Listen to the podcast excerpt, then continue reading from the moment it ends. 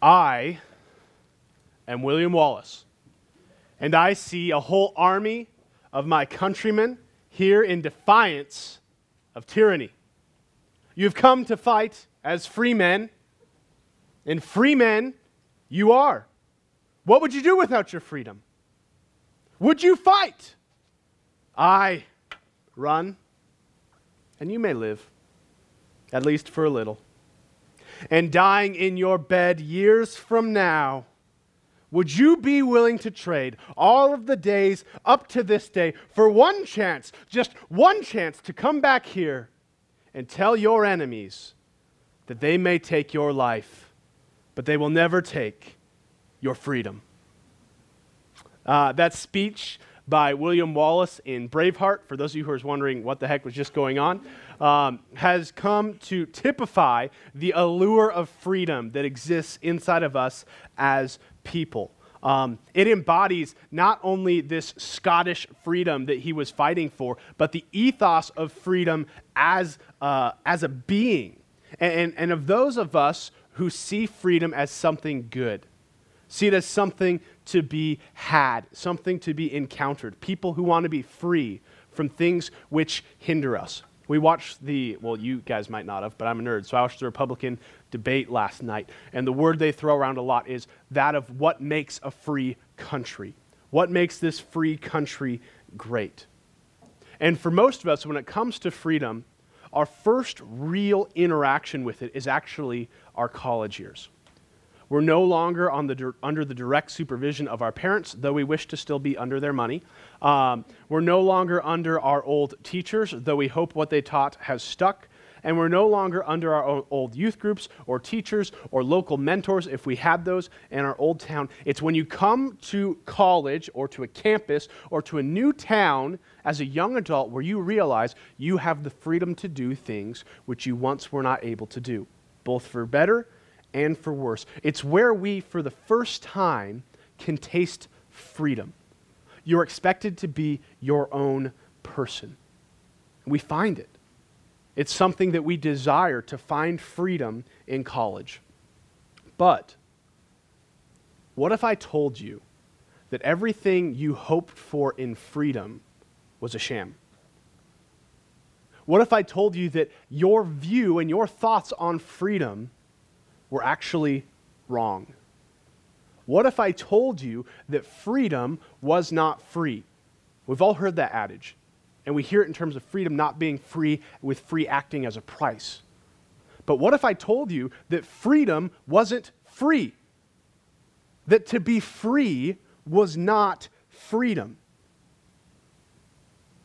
You see, the reality of freedom will never be found in adventure enlightenment, social reform, governmental policy, or financial stability.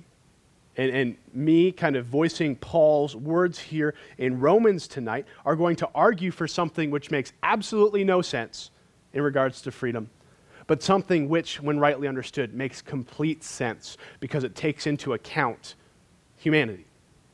It understands who we are better than what culture understands us as. And here's what we're going to see tonight. And actually, um, I gave you guys a promo for this last week. This passage, uh, verses 15 through 23 of Romans chapter 6, is the core of our theme learning to live.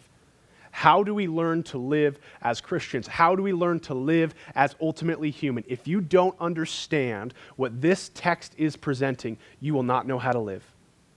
You might have a life, you might have breath in being, but it will be no life at all.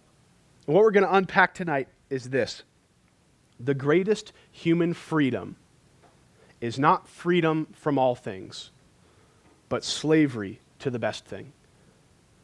The greatest of all human freedoms is not freedom from all things, but slavery to the best thing. Let's pray. Lord, um, there, is, there are few things more alluring to the world objectively than the prospect of freedom. Freedom brings us peace. Freedom brings us joy. Freedom brings us comfort. Freedom brings us endurance. Freedom brings us enlightenment. And so, Lord, to lead by saying that the best form of freedom is actually slavery we not only run into historical red flags in our own hearts, but we run into flags that we put up because we don't like the idea of being enslaved. So, God, I pray um, that you speak from your word tonight to convict us and to show us uh, what you mean when you talk about freedom, what you mean when you talk about slavery. And Lord, we pray um, that you work miracles tonight in causing enslaved hearts to be purchased by someone else, to be bought into obedience of a good and great King. We pray this in your name. Amen. So, um, I think we largely, if you were to do a poll of what freedom means, a straw poll out on the streets, I think we'd find that we have a pretty unbiblical idea of what freedom is.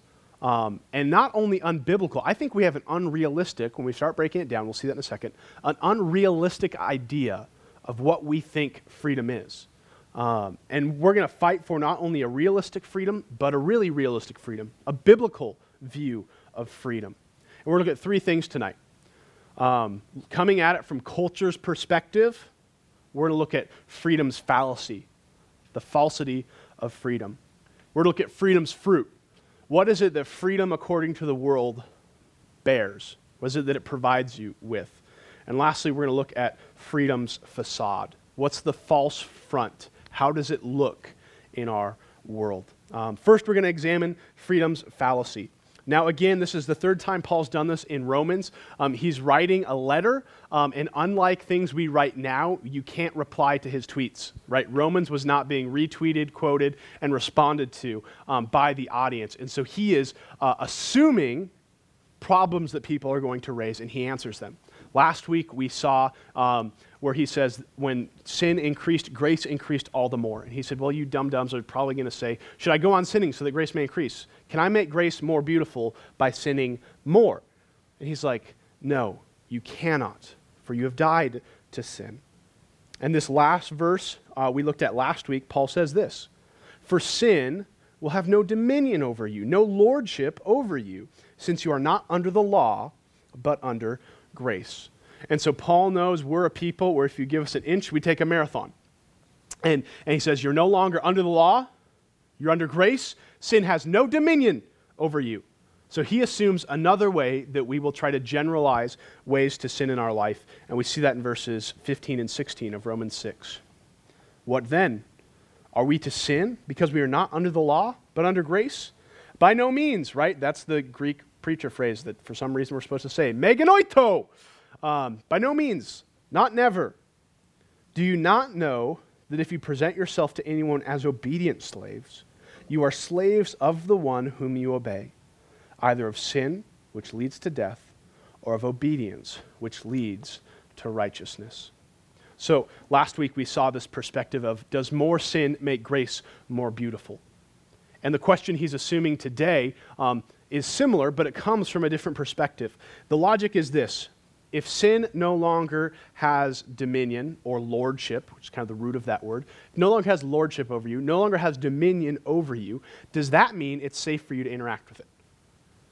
Right? Beforehand, we had a bunch of people show up early. It's great. I love it when people show up early to GCF.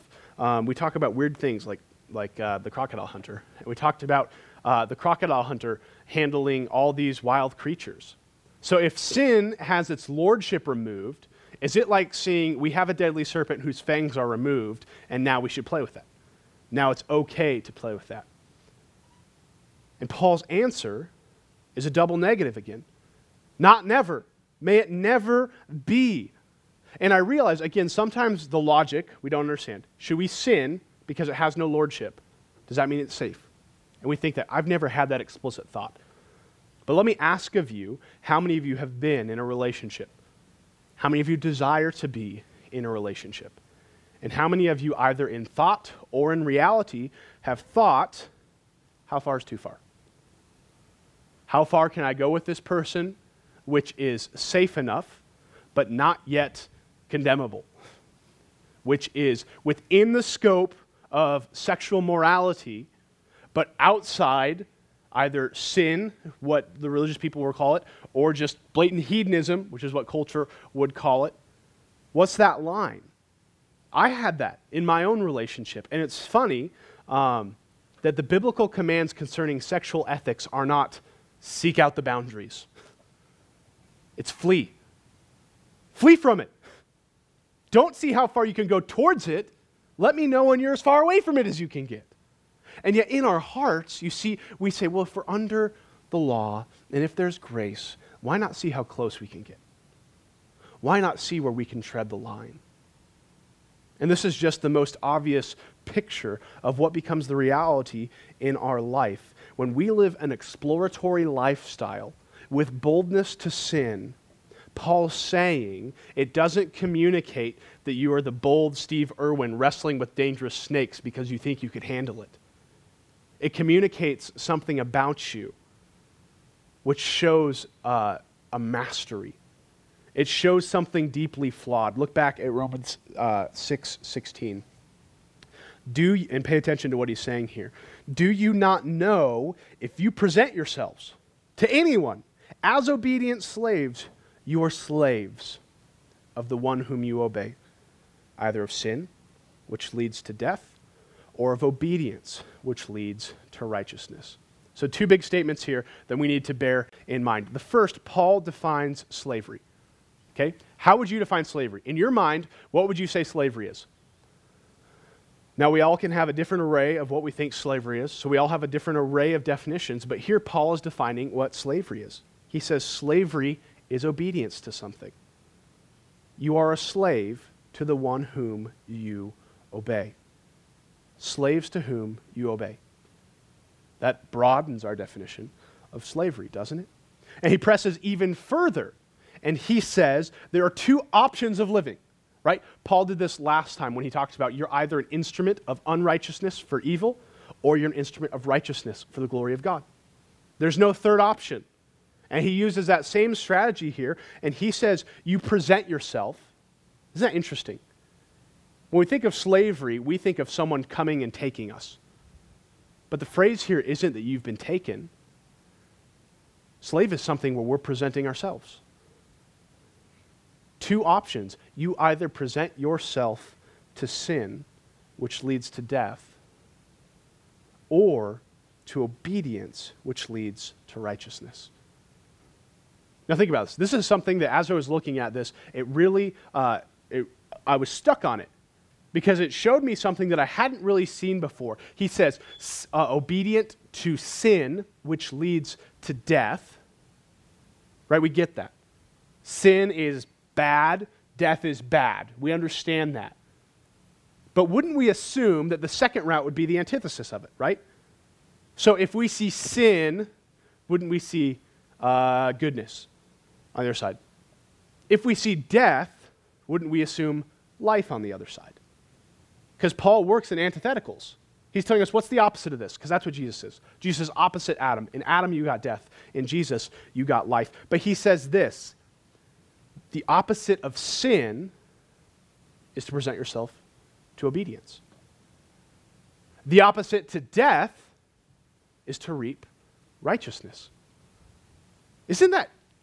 Have you thought about that? And he's saying here, remember what happened? To present yourself is to obey someone. So he's literally saying you are to either obey disobedience, which leads to death, or you obey obedience, at this point, it's vague. What does he mean by obey obedience? But that's what he's saying. You obey obedience and you get righteousness, which is better than life. And so that helps us know what sin is. Sin isn't a thing that we just walk around life hoping not to find. It's not a disease we walk around life hoping not to get. It's not something that one day we accidentally find in our pocket. Sin is a posture of disobedience. And in Romans 1, Paul defines that as what? coming out of the womb, not singing the Hallelujah course. The moment you see God's creation, you ought to believe in Him. And to not to believe in Him is to disobey Him. And we are in sin. And He's saying, you will either obey disobedience and die, or you will obey obedience and live. You see, this gets at the fallacy of freedom.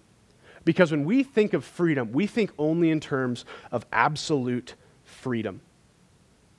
being free from everything, being free from all things. But according to Paul, we are never truly free in that sense of freedom. We're never truly free. We are either obeying disobedience, which is outside of us, or we're obeying obedience, which is outside of us. He says the only option for you to live is as slaves, is as one who is obeying something else.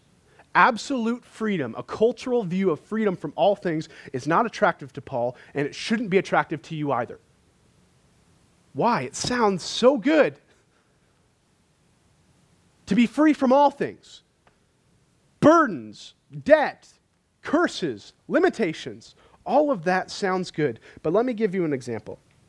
You know, do you know, who has the most freedom in the world right now? Let me give you a hint. He's on TV all the time right now. It's not a movie star. It's not a news anchor. It's not an athlete. It's not even a presidential candidate. It's not even your grandma. The person who has the most absolute freedom right now is a European refugee hiding under a bridge in Paris for he has no land to whom he is obligated. He has no master to whom he ought to obey. He has no debt to whom he should pay. He has no allegiance to whom he should yield. He has no job to which he is to show. He has no school to which he is obligated. And he has the time and the ability to pursue whatever he wants where he wants, without consequence unless imposed by himself. Now, it doesn't take a degree from the University of Montana to realize that is no freedom. And yet, find me a man with more freedom. That is not life, but find me a man with less things bearing on his life. You see, freedom from all things is a sham. It's a non life. It sounds good, but it's empty, it's hollow, and it's vain. And while that man may be free on the surface, and while even we may see even a more powerful movie star or sports celebrity who is free on the surface, Paul says, not him, not her, not anyone is free. You are obeying something. You're obeying sin, or you are obeying obedience. At this point, we don't know what this obedience is. Paul's going to get there. But in your own life, what is it that you seek to obey? If Paul is correct, and we can assume he is because he's writing God's word, we are all following something. And more than following, we are all responding to the counsel and command of something. If we were to watch your life for a day, who would we say is giving you orders? Who would we say is obligating your actions and your affections? Because freedom is a fallacy. Moving on, Paul is now going to show us freedom's fruit. Freedom doesn't exist. It can't exist. Absolute freedom is a sham. And now he's going to say, if you think you have freedom, let me show you what that will produce. We see this in Romans 6 17 through 19. But thanks be to God that you who were once slaves have become obedient from the heart to the standard of teaching to which you are committed, and having been set free from sin, have become slaves of righteousness. I'm speaking in her- human terms because of your natural limitations. For just as you were once present just as you once presented your members as slaves to impurity and to lawlessness, leading to more lawlessness, so now present your members as slaves to righteousness, leading to sanctification. So, Paul's goal here is actually, he's just rehashing what we saw last week, right? Last week he says, don't present your members as instruments of unrighteousness, instead, present them as righteousness. And here we see, do not present, you presented your members as slaves to impurity. Now present your members to slaves as righteousness, because this is something Paul wants to emphasize because we suck at it. We're not good at it. And he's continuing to unpack slavery here, and he's helping us what it means to obey something. And look back at verse 17. Really important phrase, right? He's talking about being a slave. He says, But thanks be to God that you who were once slaves of sin have become, they're right, those are two means. You've been transferred from means one into means two, um, have become obedient from the heart to the standard of teaching to which you were committed. So I, I want us to pay attention to that. Slavery is bad. We get that, right? People should be set free from slavery, specifically, slavery to sin. What caused this person to be freed? Look at verse 17. Was it the great liberator coming through with a battering ram, beating down the gates, and going Liam Neeson on everybody? It says, You were once slaves to sin, but you have become obedient from the heart. What sets you free from slavery to sin? If that leads to death, no one likes death, okay? Whether you in, you're in here and you believe in sin and goodness or not, we can objectively say there's not anybody from any religion anywhere who loves death. That's why we celebrate Halloween. It makes light of it. It makes it something tangible where we can see it and we can interact with it and we can say it's okay, it's going to happen to us all while we're still worried about it. And so, how are you freed from that death?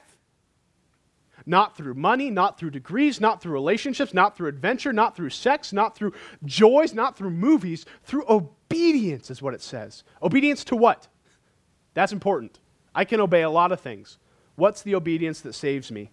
Romans 6 18, the next verse, he says, And having been set free from sin, you have become slaves of righteousness. Death, sin, Obedience to obedience is obedience to righteousness. Okay, what is Paul saying here? Is anybody confused yet? Obedience, righteousness, slavery, slavery to righteousness, slavery to sin, absolute freedom. Tyler's talking about a lot of weird things right now. And the people reading this letter from Paul are like, uh huh. They make no sense. It was like me sitting in stats class once, um, right before I dropped it because I was doing this too much. Um, and, and so he's going to say this. He says, I am speaking in human terms because of your natural limitations. He's giving us an explanation here. He's using an analogy of slavery because he's saying this is the closest you can come to really understanding what's happening in your conversion. I'm applying the broadest human category to you so that you might be able to simply understand at the lowest level what your life before me, Jesus was and what your life after Jesus was. And this is an important analogy here. There, there, there is a reason that Christianity has long been the engine of abolitionist movements against slavery on different continents, in different languages, in different social constructs throughout the ages. And it's because if anyone knows slavery, it's people who know this text. And if anyone knows the joy of freedom, it's people who have been brought from slavery to sin into the righteousness of Jesus.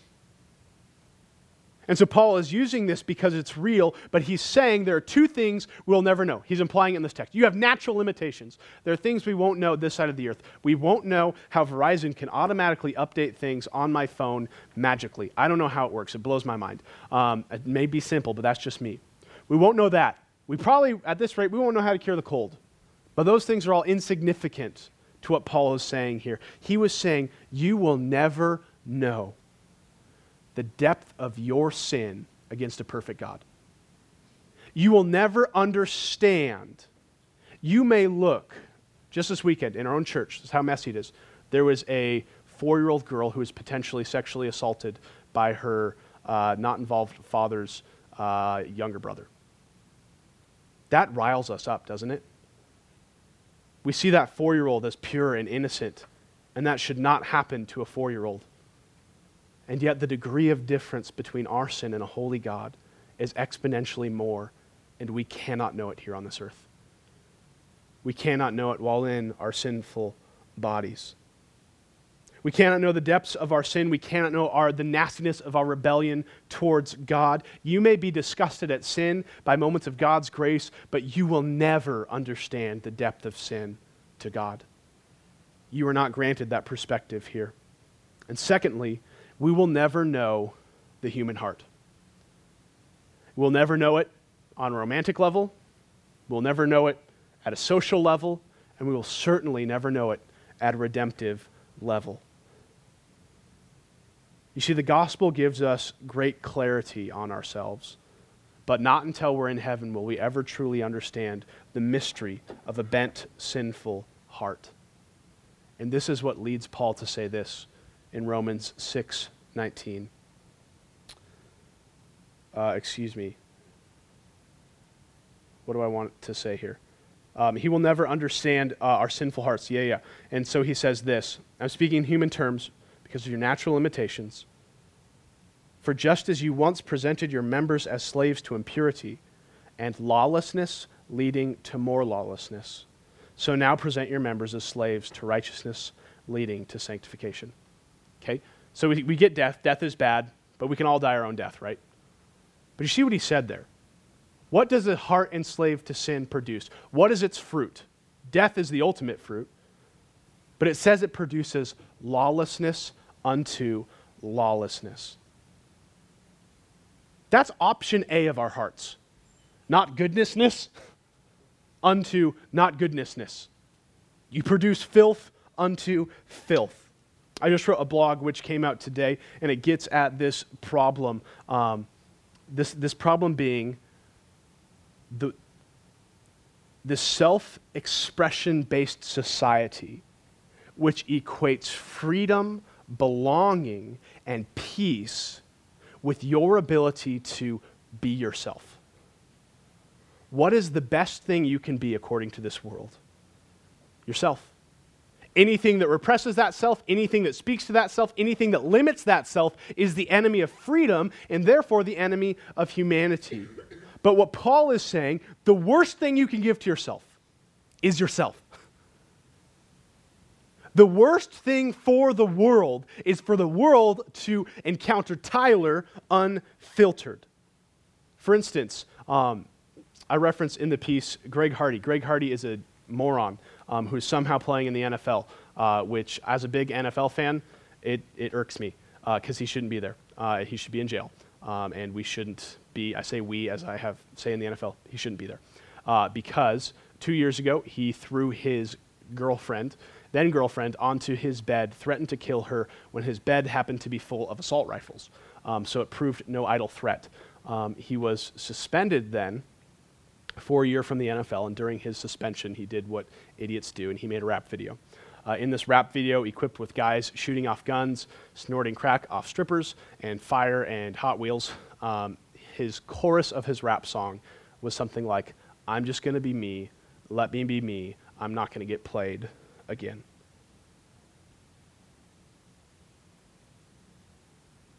He just wants to be himself. What happens if we're broken? What happens if our self is an evil person? What happens if our self has no handle on what is good and what is bad? What happens if our self only desires evil. And while none of us in here might be as awful as you view yourself, you're not Greg Hardy, you're not Adolf Hitler, but it's not because you are good. Instead, if you are one who is a slave to sin and you have not committed the atrocities of Greg Hardy nor re- led a worldwide genocide like Hitler, it's simply because God is gracious in restraining the evil that you would be doing without his hand in your life. For there, no, there, there is no known end to the human heart. The reason you consider yourself a good person as an unbeliever or even a good person as a believer isn't because you're moral. It's because God is limiting your lawlessness. It's because God is restraining the wicked which your heart desires most.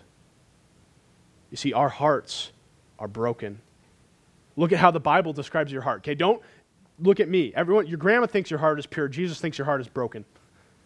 Look at how the Bible refers to your heart in Ephesians 2. For those who are slaves of sin, Ephesians 2 says this And you were dead in the trespasses and sins in which you once walked, following, obeying, conceding to, submitting under the course of this world, following the prince of the power of the air and the spirit that is now at work in the sons of disobedience. Take that to the Davidson Honors College on your resume. Even more so, I find this verse to be really striking last week. We didn't dive into it because we're going to talk about it more this week, but look at uh, what Paul says in Romans 6:12. Let not sin therefore reign in your body to make you obey its passions. How does sin reign? You don't say, hey, sin, you can have authority in my life. What does sin do? It makes you obey. It overwhelms you, it overtakes you. And look at that it's passions. Sin is not leading you to what you want to do. Sin is leading you to do what it wants you to do. For Satan wants to pull you not only away from God, but he wants you to be disassociated even with yourself. Sin forcibly has proved to be the master of anyone who shows obedience to sin. Our hearts are enslaved to another. This is why Paul says this good news. But thanks be to God that you who were once slaves have become obedient from the heart to the standard of teaching to which you have been committed. You see, we don't need to only be set free from sin, we need to be made obedient from our hearts. This is why the gospel is good.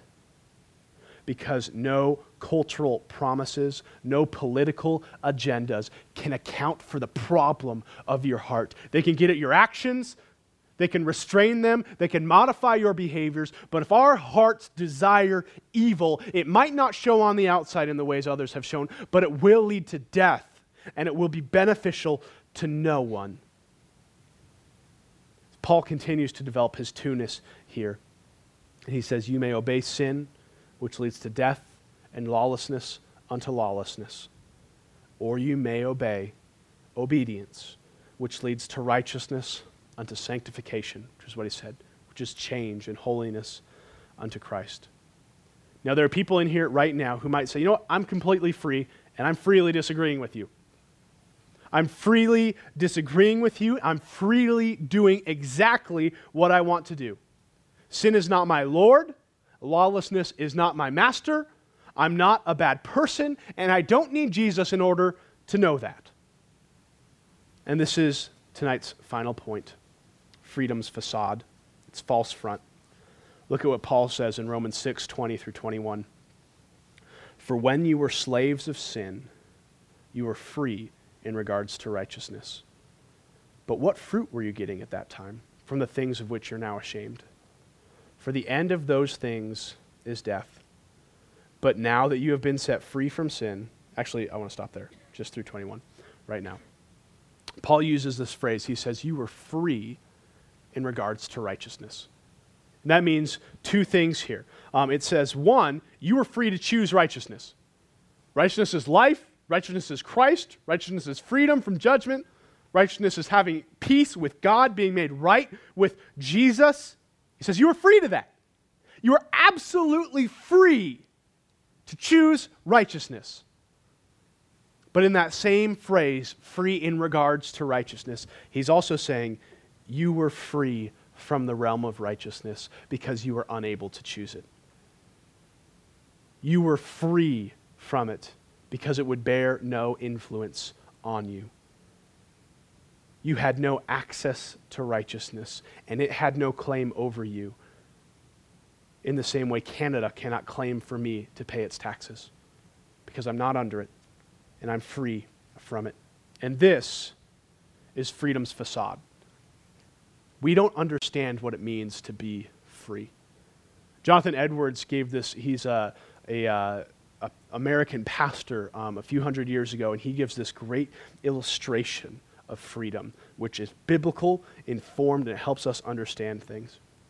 He says, Say there are two prisoners, both of whom have committed a grievous crime against a king, and both of whom who have been locked in cells behind walls, doors, and bars.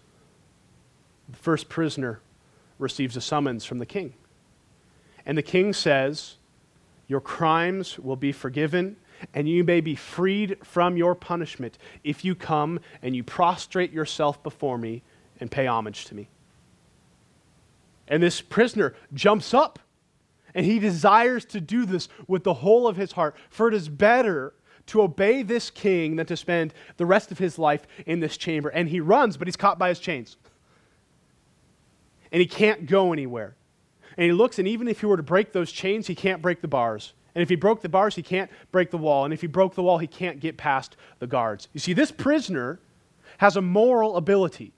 He desires to be able to do something, and yet he is physically unable to do so. He's restrained. There are natural things blocking him from responding to it. He has a natural inability, for he's bound in a physical way. And we understand that. That man's not free. He's not free at all. He's free to choose, but he's not free to respond. Then take the other prisoner. He receives the same call from facing the same sin, but instead, the king has come. He sent the guards away. He's opened the first wall. He's removed the bars. He's unshackled his chains. And he says, You may be free and forgiven if you pay homage to me and you submit to me. This man has physical and natural ability out the door. He can get up, he can walk away, he can be free. But what if this prisoner is repulsed by this idea? He says, There is no way I will ever obey you. He stays in that cell. He's free, but he's not free. Edwards says of this man, uh, he says, his rooted, strong pride and malice have perfect power over him, and as it were, bind him by binding his heart. The opposition of his heart has mastery over him. Edwards goes on to say that no bars or chains can match the bondage of a sinner's heart. You see, we are not the first sinner, physically unable to respond.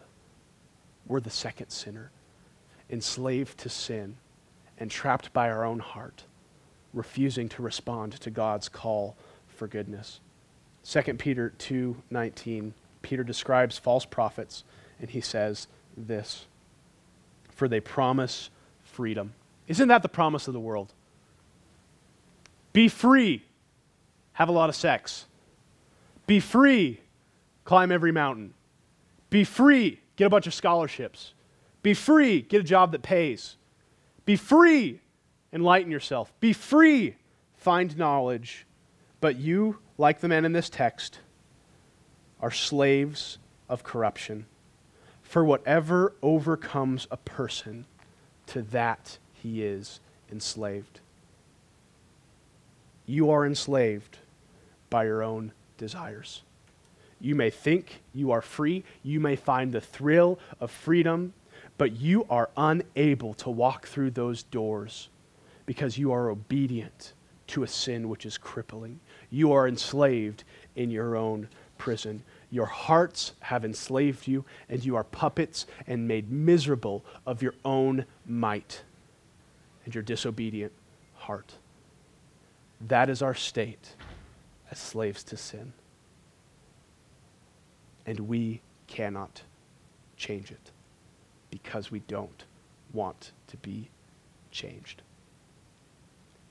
But Jesus, Jesus came not only to blow up the prison and remove the chains, but he came to make us obedient from the heart according to the standard of the gospel which was delivered to us. Jesus did more than remove your chains, he removed your own heart. He gave you what he says in Jeremiah. He took your heart of stone, which could not obey and would not obey the clarion call of a good king, and he gave you a heart of flesh able for the first time not only to see freedom and conceptually understand it, but to know it and experience it. He became the prisoner on the cross. Our cell was able to be emptied of our miserable bodies only because he chose to fill it instead. And this is the result of that freedom which comes in Christ. 6 verse 22. But now that you have been set free from sin and have become slaves to God, the fruit you get is not death. The fruit you get leads to sanctification and its end, eternal life. Eternal life sounds good. What does it mean to be enslaved to God? There are a bunch of people who want God for eternal life but refuse to be slaves to Him. But that's not an option. There are people who desire all the benefits of being a Christian without the master which is required for the Christian, without the presenting yourself as a slave to God, without obeying the obedience that God has given us in His Word. But let me show you why this is the best news about freedom. There have been few things which promote the desire for freedom and touted as the triumph of the human spirit than Abraham Lincoln's Emancipation Proclamation. It immediately declared all slaves in rebelling states to be free persons. And that means at that moment, those men were no longer property of an owner, but they were free men. However, this declaration was limited. The first, these prisoners, though they are declared free, they're still captive.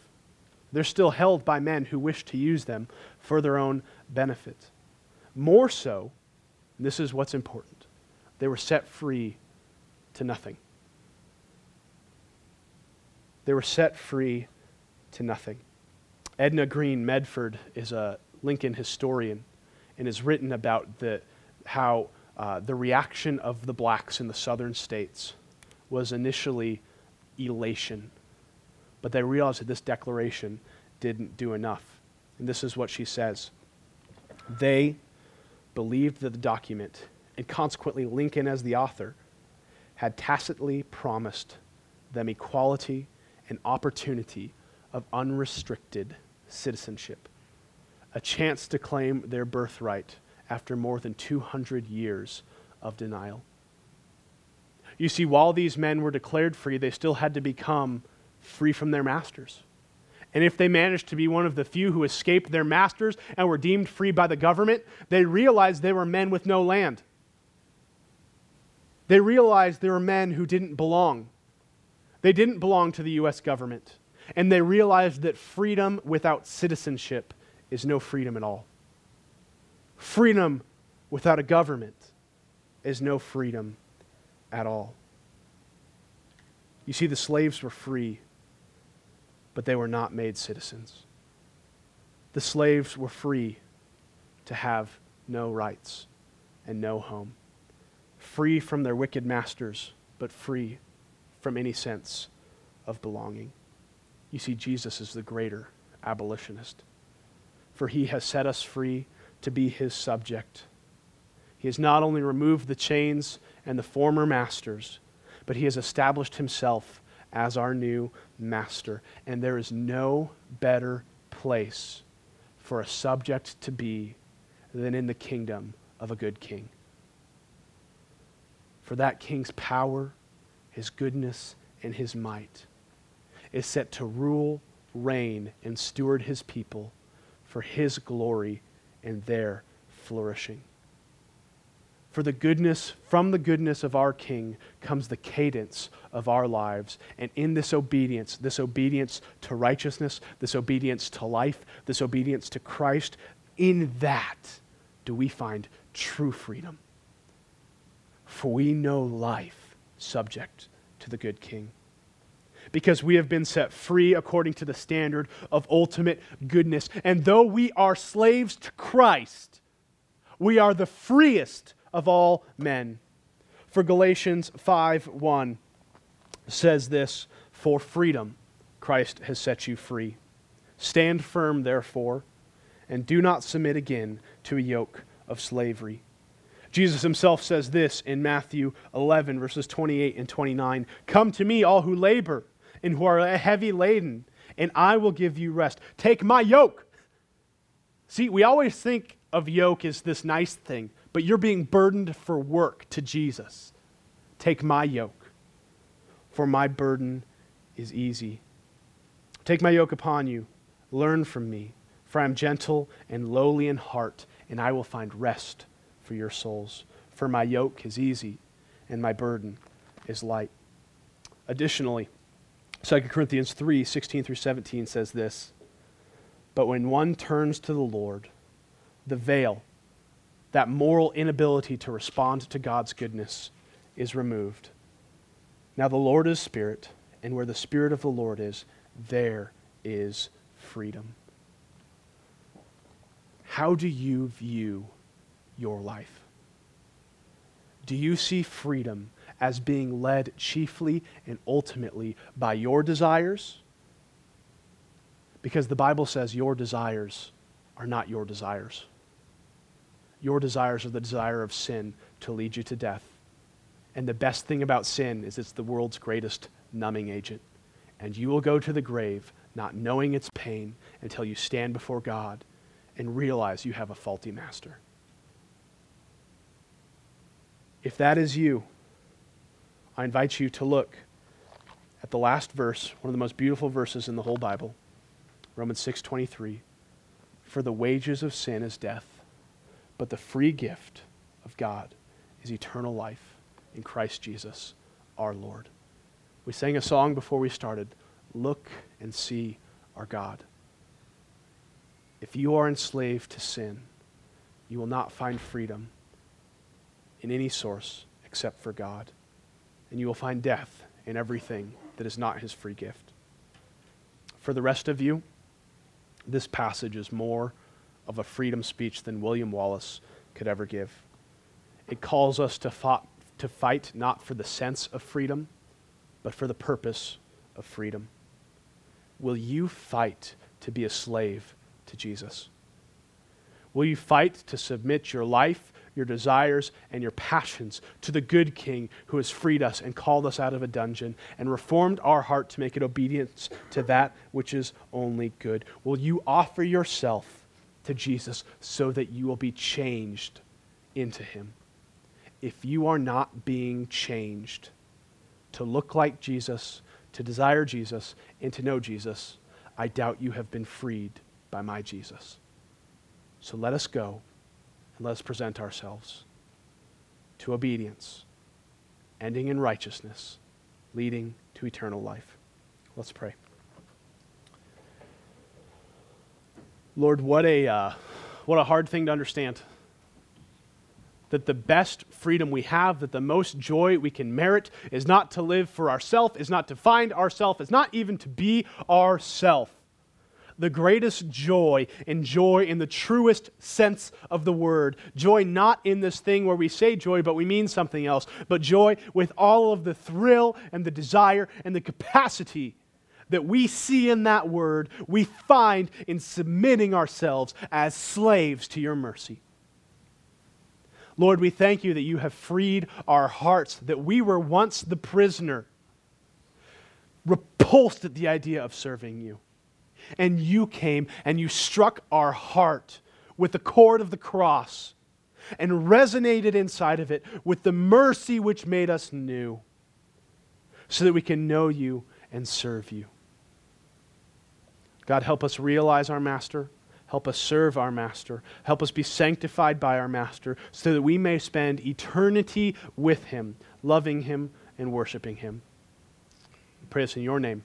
Amen.